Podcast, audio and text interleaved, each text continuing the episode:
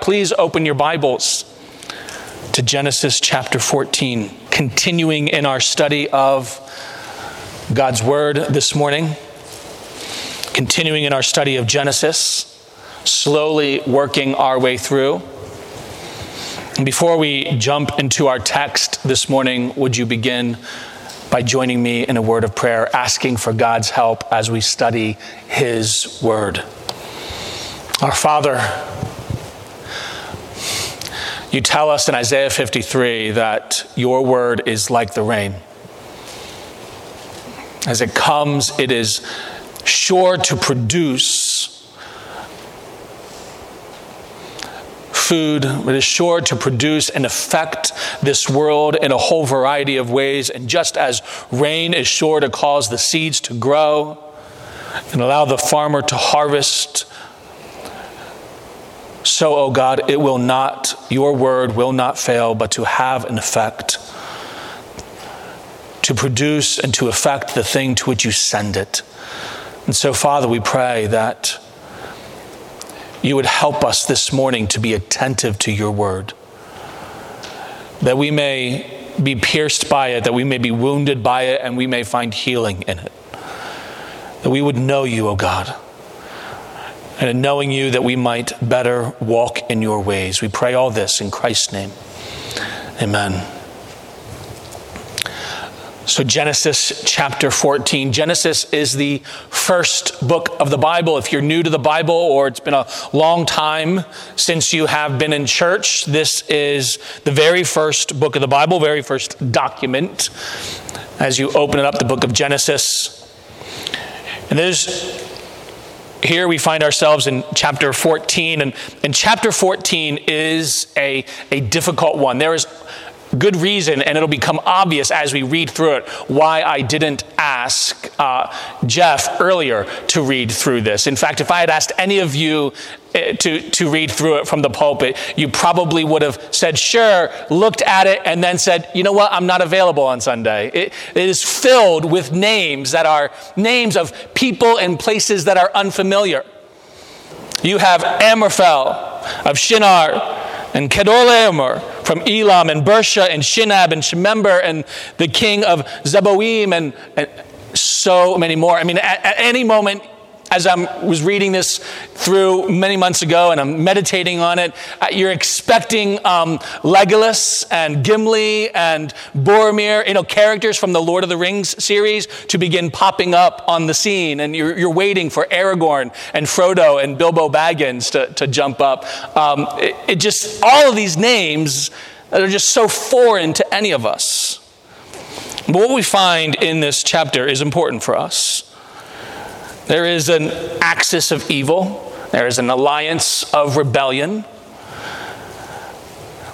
And climaxes here at the end of chapter 14 with this, this individual that never shows up again in the book of Genesis. In fact, you won't hear again about him until we read that psalm, Psalm 110, which we read earlier this in the service, Melchizedek. And we have all of these questions about what does this have to do with you and I? What does this, what does this chapter, chapter 14, how does it relate to what's going on in the life of Abram? How does it relate with what's going on in the, in the, in the story of Genesis, in the story of the Bible? What does it have to do with our lives this week? How we live out what God has called us to do? But every word of God proves true and is essential. There are no non essential words of God. And this chapter is important. So, one of the ways that we're going to work our one of the, the, the, way that we are going to work through this chapter this morning is by taking section by section, and I'm just going to read it and then try to explain it because it is and it can be a little confusing. If we were to just read through it, your eyes would glaze over in a moment. You would get lost in what's happening, and we just kind of want to walk through it slowly. And then at the very end, we will try to unpack some of the things that are happening in this chapter. All right? So here we find ourselves, Genesis chapter 14. Look at verse 1 with me. And it came to pass in the days of Amraphel, king, and here he is the king of the city of Shinar or Shinar, Arioch, that's another king, king of Elasar, Kedorlaomer, king of the city of Elam, and Tidal, king of nations. That word is literally Goyim. Apparently, that that city of which Tidal is the king of is so diverse that it was named the city of Goyim, the city of nations, the city of peoples. And there are four kings listed here. They're all south uh, of the Dead Sea. They're all within the land or right around there on the border of the land of Canaan that God has promised his people. I'm sorry, all of these, these are the four kings that are to the north. They are the north and west outside of the land of Canaan. They are up towards what would be modern day Syria. Uh, and these are not kings as we think of them today. This is not like the king of Britain, or who's not really, who's more like a mascot than anything. This is a, these are true kings, but they are true kings over city states. They rule over these cities and, and maybe a, a small area around that city. But really, they, their rule is over the city of which they are reigning and there are multiple cities, even within a, in a region, and these cities would all have their own kings. And these kings in a region often, though not always, often worked together. And these four kings are working together. And what will become clear is that this one king, though he is listed first, third, Kedorlaomer, he is kind of the head. He is the leader. He is the one who is at the very top. His, his kingdom, his rule, his city, perhaps is the largest. So we have these four kings living outside the land of Canaan, east and to the north. Then we look at verses 2 through 4.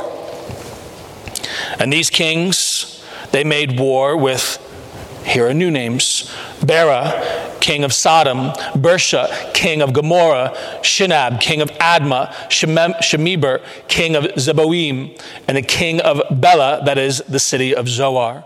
All these joined together in the valley of Siddim, that is the, the sea, the salt sea, the valley of salt. In 12 years they served Kedorlaomer, and in the 13th year they rebelled. So here we have four kings to the northeast, and now we have here within the land of Canaan, south of the Dead Sea, you've got these five kings. And apparently, these five kings had been subservient to Kedorlaomer for 12 years. And after 12 years, in the 13th year of, uh, of this subservience, they rebelled against him. So, what we find is that Kedorlaomer, after the rebellion in the 14th year, he gathers his troops together, he gathers some alliance, his axis of evil, so to speak, and he begins to march south and west to conquer these rebellion people. And here you can kind of cue the Star Wars theme music for the imperial evil people. Okay, so here we, you can have that kind of going through your mind. In Genesis 14 to 15, Genesis 14, 5 to 7, kind of gives us a sense of how powerful these, this axis of evil, how powerful they are. Because when they come, they don't just come and, and skirt around any opposition. What we find is that wherever they go, they are intentionally attacking every people group and every power, no matter how great, along the way. So Genesis 14, five, verses 5 to 7. In the 14th year, Kedorlaomer and the kings that were with him came and attacked, and here we call, have this group, the Rephaim and Ashtaroth Karnaim, the Zuzim and Ham, the Emim and Shaveth, Shaveh Kiriathaim, and the Horites in their mountain of Seir, as far as El Paran, which is by the wilderness. Then they turned back and came to En Mishpat, that is Kadesh, and attacked all the country of the Amalekites, and also the Amorites who dwelt in Hazazon Tamar. So, as they are traveling down to put down this rebellion, they are making war with every people group along the way. We have those first three groups the Rephaim, the Zuzim, and the Emim. Deuteronomy 2, verses 10 and 21, gives us a, a highlight of what these people are. It calls them a people great and many and tall as the Anakim. Deuteronomy 3 tells us that one of the leaders of the Rephaim, had a, a bed. He was so large, so intimidating, so powerful. His bed was, the bed frame was made of iron and it was 13 and a half feet long. It needed to be long because he himself was such a, an impressive, large, tall man. This is no ordinary people, and yet these are the people that they are coming and not just beating, they are routing them along the way. And then, since that's not enough, they also go out of their way to raid the Amalekites and the Amorites and driving them out of their mountain, mountain fortresses into the wilderness. They are pursuing them. This military, this, this army is, is massive, it is powerful, it is strong. So these four kings come confident, victorious, and now they come and they fight against these five kings who have allied themselves together in hopes to defy this axis of evil.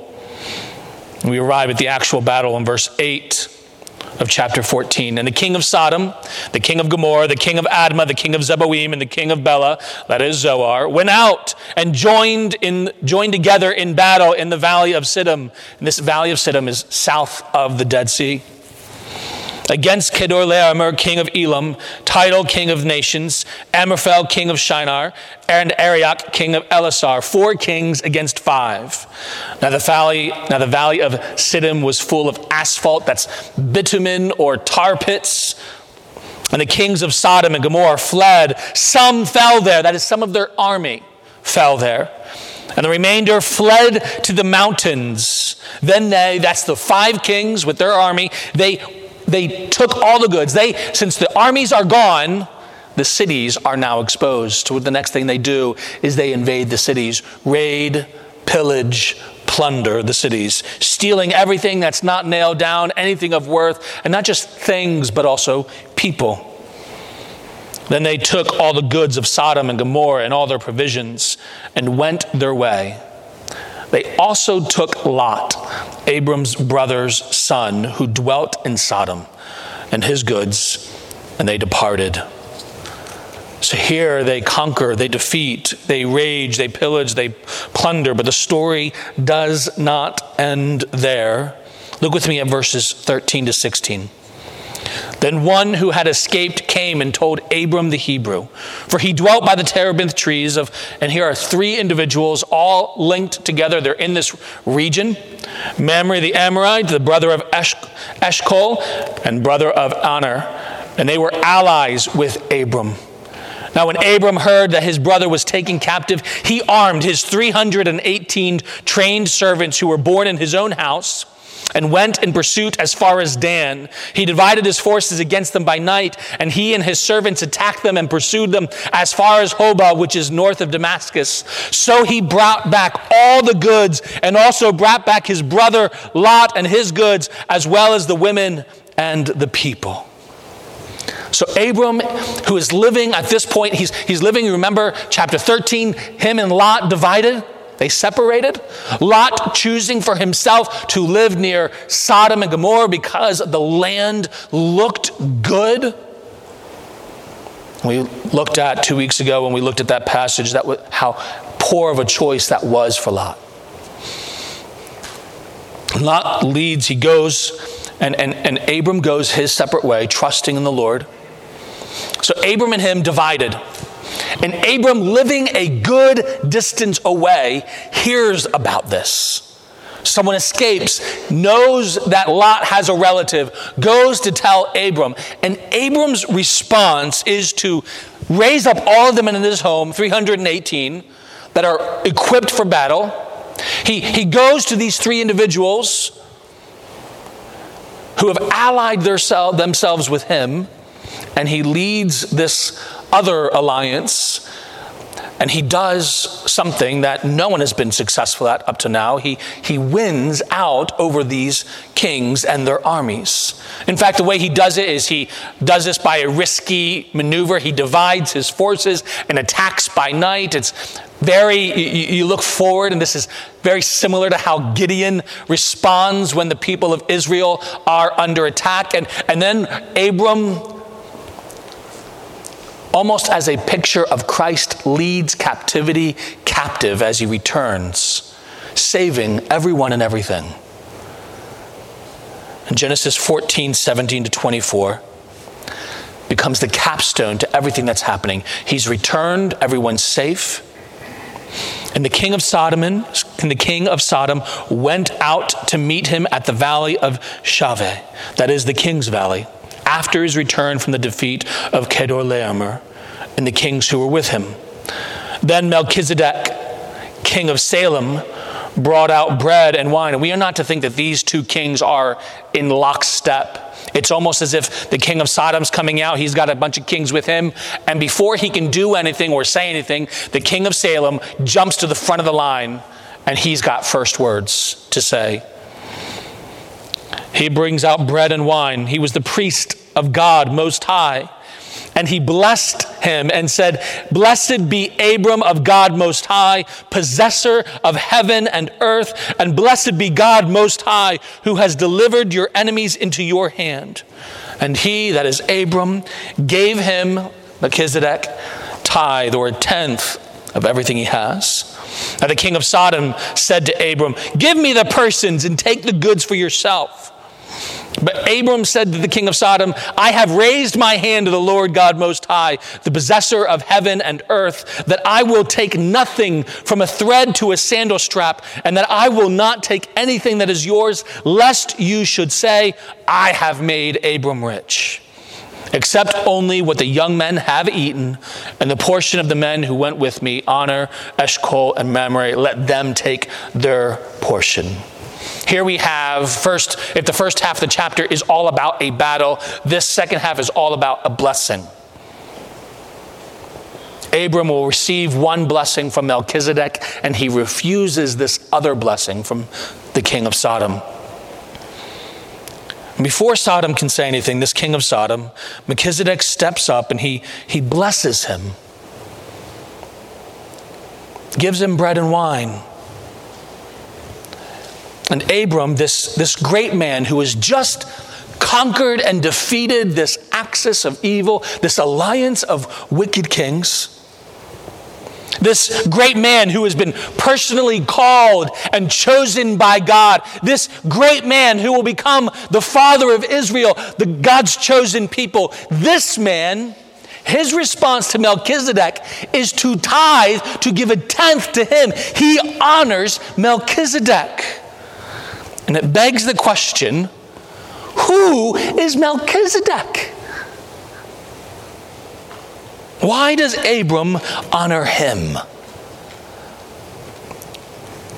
If we had time, this would be a sermon in and of itself to look how Genesis here, 14, Melchizedek shows up for only a couple of verses. He shows up again in Psalm 110, and then the author of Hebrews will just unpack who this guy is, or rather, how he pictures Christ for us. He is the king of, Sol- the king of Salem most likely what will become the king, uh, uh rather, the, the city of Jerusalem. But here, the king of Salem, the king of peace. And he is not just a king, he is a, a priest of God Most High. And you and I, we cannot skip over that because here we have something that would have been unusual because in the law, God demands that those who are kings are not allowed to make sacrifices. They are not allowed to act as priests. And those who are priests are not allowed to act as kings. And yet here we find someone who is both king and priest.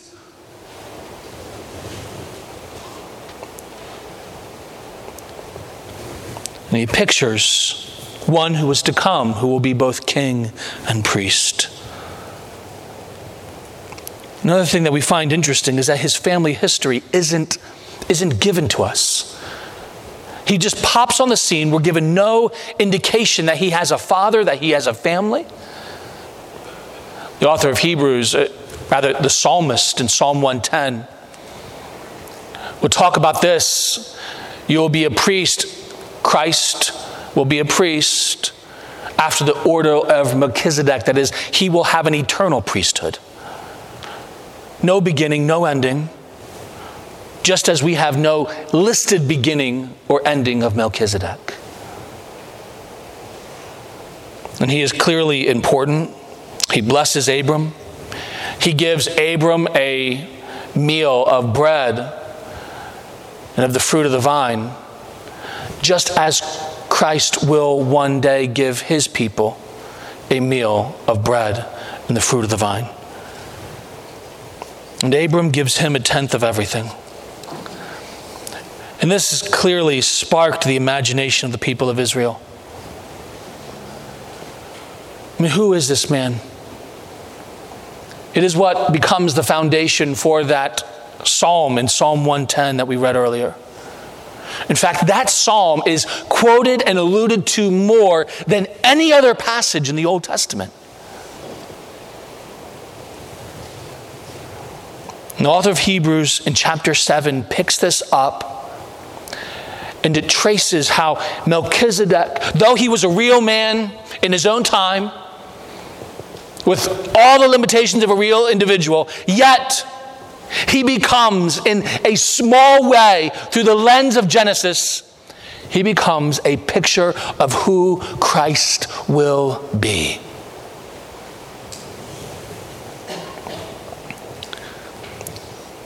And you'll notice Abram responds to the blessing of Melchizedek by honoring with him his giving.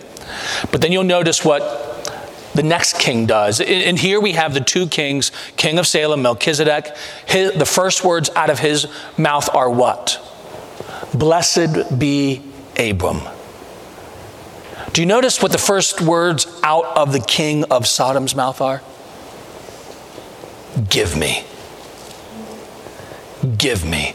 This is a weaselly kind of man. I mean, Abram honoring the spoils of war, he has the right to everything that he has just won. He's the one who beat the kings. He has the right to claim it for himself. And this guy has the audacity to say, Give me the people. I'll let you take the stuff, I'll let you take the things, but give me the people. They're mine. And Abram has the right to claim it all. And yet, his response is to say, in not too polite words, no thank you. In fact, he, he makes it clear I don't want anything from you. I don't want a sandal strap, not a shoelace from you. I, you. I want nothing from you, lest it be said that in any way I have been made rich off the people of Sodom. Clearly, Sodom's reputation has preceded it. Abram knows what Sodom is all about, and he wants nothing to do with it. It doesn't matter if they're fabulously wealthy, he doesn't want it. He doesn't want it. And this is how the story ends with him refusing the king of Sodom's offer. So, what does any of this have to do with you and I? I think the first thing we need to see is Abram is responding in faith here. And the way he responds here in faith is dramatically different than the way he's going to respond even before in chapter 13. So, remember with me a couple weeks ago, we looked at chapter 13. Abram and Lot, their land, they, they have both grown, they have both been blessed. Lot is being blessed because he is with Abram. And now their blessing has, uh, their, their, rather, their abundance has caused hostility between Abram's herdsmen and Lot's herdsmen. So Abram says, Look, Divide from me, separate from me. I'll give you first pick. Abram takes a step back and he takes the passive role in this, even though he has the right to take first choice. He trusts God with fulfilling the purposes of the land, his promises for the land. And Lot chooses to go to where the city of Sodom is, where that valley is well watered. In that situation, Abram's response of faith is to step back, to wait, to, to leave it in God's hands. But that's not the response of faith here, is it? We tend to think that godly men are men that are weak, that are pacifists, passive. They're the guys who tweet out after a tragedy, you know, thoughts and prayers. And yet, faith here mandates so much more. Abram straps on his sword, leads the charge into a risky maneuver at night. Faith went to war. And he risks everything. You know, faith doesn't rob Abram of his guts, it gave him guts. That is, he, he knew what God had promised him. And for the sake of his family who was under that promise, he was going to go to battle, trusting God with it all. This army that no one else had been able to fight, faith in God made Abraham as fierce as a lion. But knowing when we need to wait and when we need to fight, when we need to act, that takes wisdom, doesn't it? Because if you get them mixed up, terrible things will happen. In just a couple of chapters, Abram's going to get mixed up. And it's good to see when Abram fails in this. Abram knows the promise of God that he will a, great nation will come from him. And so he listens to the voice of his wife, takes her maidservant and tries to have a child through her. And that doesn't turn out so well. He is taking matters into his own hand rather than trusting God. Paul will at times allow himself to be imprisoned. The Apostle Paul, when he has the right as a Roman citizen to not be beaten and not be bound. And yet, there are other times when he will pronounce before the beating comes, before the imprisonment comes, he will announce that he is a Roman citizen. Sometimes he waits till after, sometimes he doesn't say it at all, and sometimes he does it before. And when should we do it? It takes wisdom, and we need wisdom from God to know when to act, when to wait, when to be still, and when to be serving. We must learn to trust God in different situations. More than that, we, we must learn to trust God even with our own and others' failures and sins. That is, we faith trusts God to use human sin and failure to accomplish his purposes.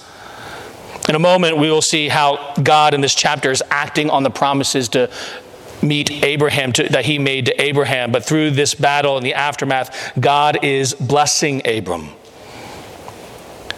We've got to ask how and why is Abram even involved in this? This international conflict. Why does Abram care? He's not motivated by wealth. Clearly, at the end, he gives all of it away. He is involved here. Why? Because Lot's involved. And why is Lot there? Lot shouldn't even be there, right? He should never have chosen in chapter 13, he moves near Sodom and Gomorrah. Here in chapter 14, he is in Sodom and Gomorrah. And he himself is taken captive, he himself is kidnapped. Lot should never even have been there. You can imagine Abram and Sarai for years learning from Lot what's going on. Oh, you've moved into Sodom now. Grieved by the decisions that he has made. Worried about the effect that moving into Sodom is going to have on his family, on Lot and his wife. Some of you look at the decisions that your children or others that you care about are making, and you are worried you are anxious. And Abram gets involved only because Lot is kidnapped And God, despite the sin of Lot, God is still working in this to accomplish his good promises. Lot sins, yes, but God taking that sin and using it for his own glory to achieve his own good promises and purposes for Abram. Lot shouldn't have been there. And yet, he was. And we find it to be true what Paul writes in Romans 8:28 when he tells us that we know that for those who love God, all things work together for good, for those who are called according to his purpose. God's purposes and promises are not limited to our mistakes. They're not limited by our mistakes or the mistakes of others. You and I, we sin, we fail, we make mistakes, but God never does. And in fact, through every one of our decisions, no matter how painful it may be to look back on, no matter how much we may wish we could change something, Yet we must know and live in the faith that in all of it, God reigns and He is using it to accomplish His good for us if we have trusted in Christ Jesus. That He will not fail you, He cannot fail you. You worry about your kids and your grandkids, He will not fail to work in them. Those skeletons in your closet, God sees them, He knows. And He is not restricted by them in the least. Our shame becomes in the hand of God the means, the instrument by which He will exalt His glory and fulfill His promises to us. And this leads us to look on those promises. And this whole chapter is about God fulfilling his promise to Abram. We need to read the life of Abraham through the lens of chapter 12, those first few verses where God is making those promises to his, to, to, his servant Abram, whom he has called, whom he has chosen. This, this whole chapter of Genesis, I'm sorry, this whole story of Abram and the whole book of Genesis needs to be read in light of those verses. God is fulfilling his promises. He says that he will make Abram's name great. And certainly at the beginning of this chapter, you can see Abram's name Abram's name is being made great. He's got three men who have allied themselves with him. But by the end of chapter 14, everybody knows who Abram is, don't they? He's the guy who beat the army that no one else beat. And he did it with 318 of his own men, a few guys of these other, of these other men who allied with him. Everyone knows who Abram is. God is making his name great, fulfilling his promise to him. He tells Abram, You will be a blessing, and in you all the families of the earth will be blessed. And certainly through this, Abram is a blessing to others, not only to Lot, but even to the people of Sodom and Gomorrah, even to those who want nothing to do with God. He is a blessing. God also promises, I will bless those who bless you, and those who dishonor you, I will curse.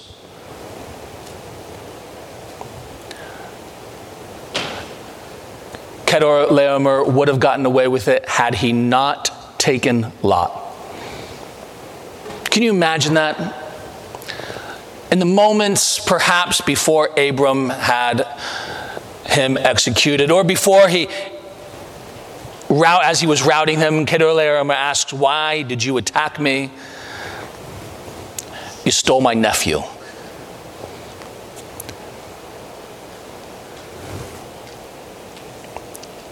And him dishonoring Abram and his family meant that he reaped the curse of God, and yet the ones who had allied themselves with Abram, they received the blessing. they were able to take their share from all that had been won. And ultimately, God promises Abram, saying, I will bless you. And he does that through Melchizedek, doesn't he? Blessed be Abram by God Most High, possessor of heaven and earth. Now, chapter 14 shows us that during even international conflict, God is working to fulfill his promises to his people. So, what promises do you need to be reminded of this morning? That there is now no condemnation for those who are in Christ Jesus. Romans 8 1. Or a few verses later, verse 18 of Romans 8. For I consider that the sufferings of this present time are not worth comparing with the glory that will be revealed in us. Romans 8:38 For I am sure of this that neither death nor life nor angels nor rulers nor things present nor things to come nor powers nor height nor depth nor anything in all creation will be able to separate us from the love of God in Christ Jesus our Lord. Is it the promise of Jesus in John 14 that he has gone away and he is preparing a place for us and he will come again? Is it the promise of Christ at the end of Matthew 28, where Jesus promises to be with us always? Perhaps you are struggling with sin. And there's some secret internal struggle that no one else knows about. But you feel as if God has not done anything in you as if you are helpless before this thing, be it bitterness, be it anger, be it frustration, be it anxiety, be it lust. As if you have no power, no control. When Christ promises, My grace is sufficient for you, my power is made perfect in weakness. Therefore, if anyone is in Christ, he is a new creation. The old has passed away. Behold, the new has come. Perhaps you need to hear what Paul writes in Philippians chapter 4 that my God will supply your every need according to the riches that are in Christ Jesus. Perhaps it is time for you to believe the most important promise of all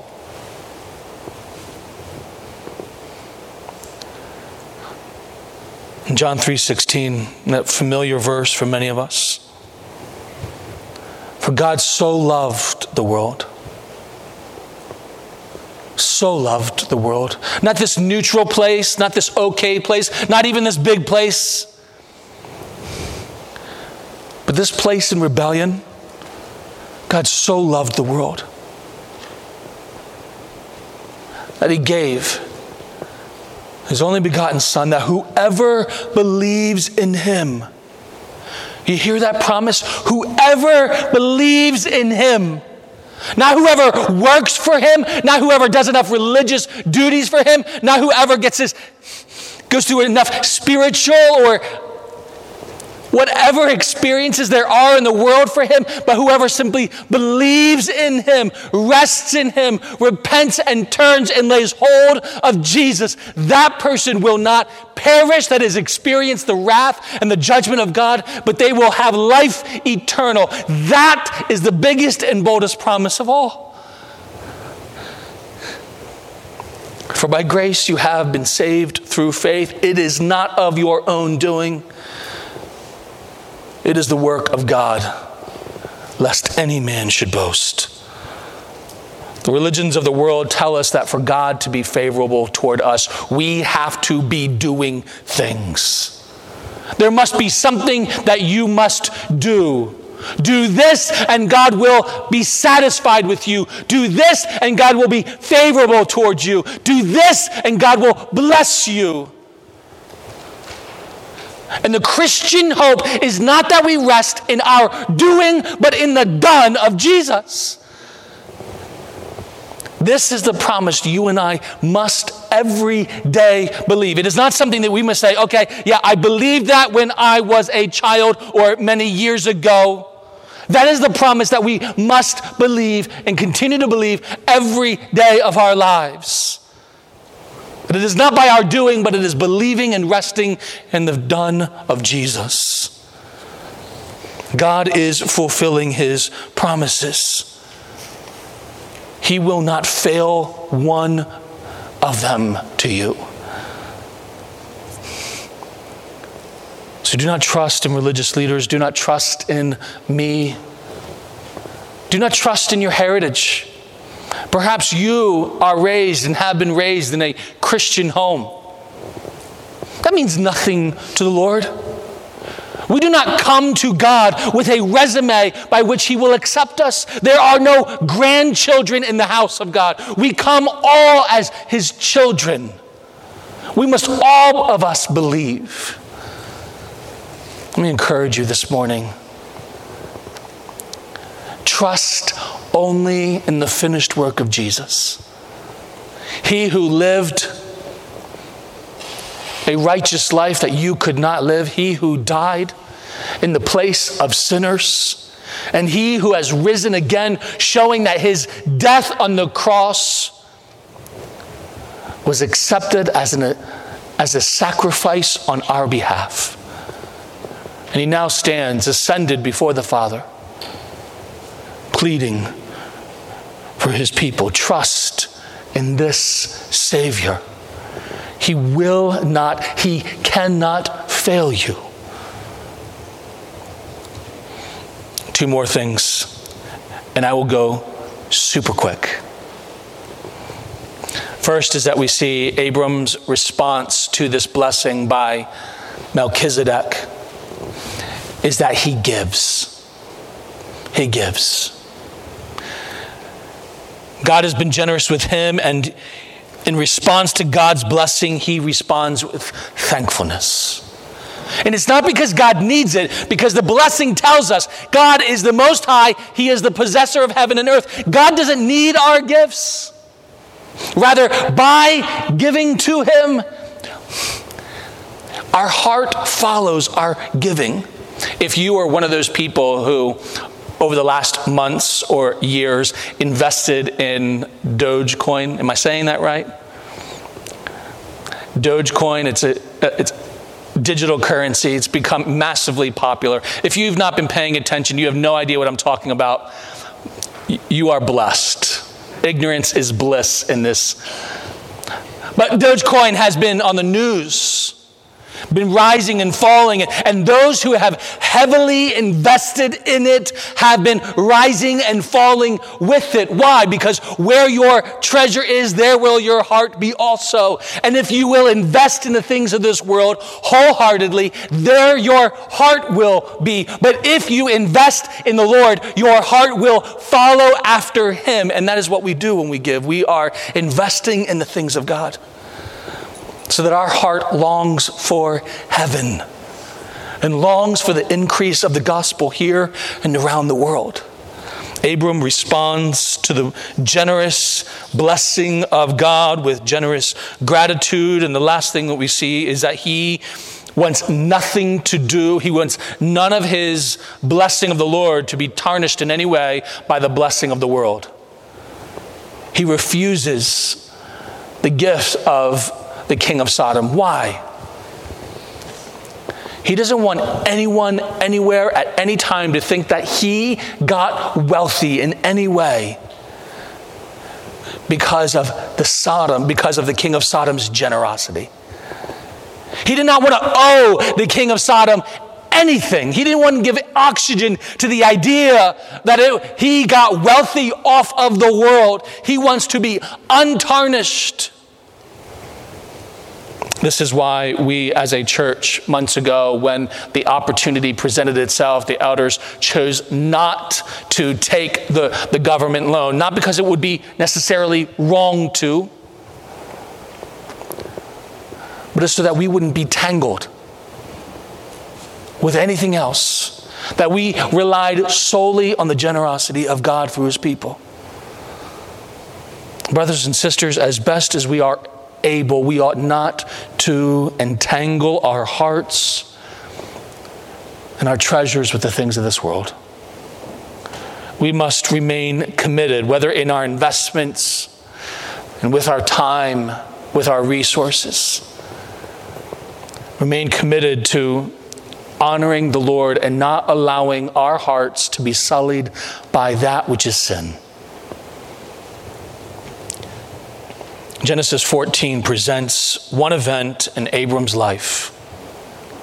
And in this chapter, what we see is Abram living out his faith in God in every respect.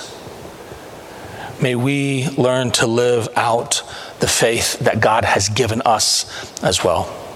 Let's pray. Father in heaven, how we need your wisdom, how we need your grace. Help us, O oh God. Help us that we may live out that which is true, that we may trust you. And in trusting you, that we may live by such faith and have our faith in you touch all that we say and do in our lives. Give us wisdom to this end, that you may be glorified, our God. And that the name of Jesus through the gospel may expand and go forth. We pray this in Christ's name, our Savior Jesus. Amen.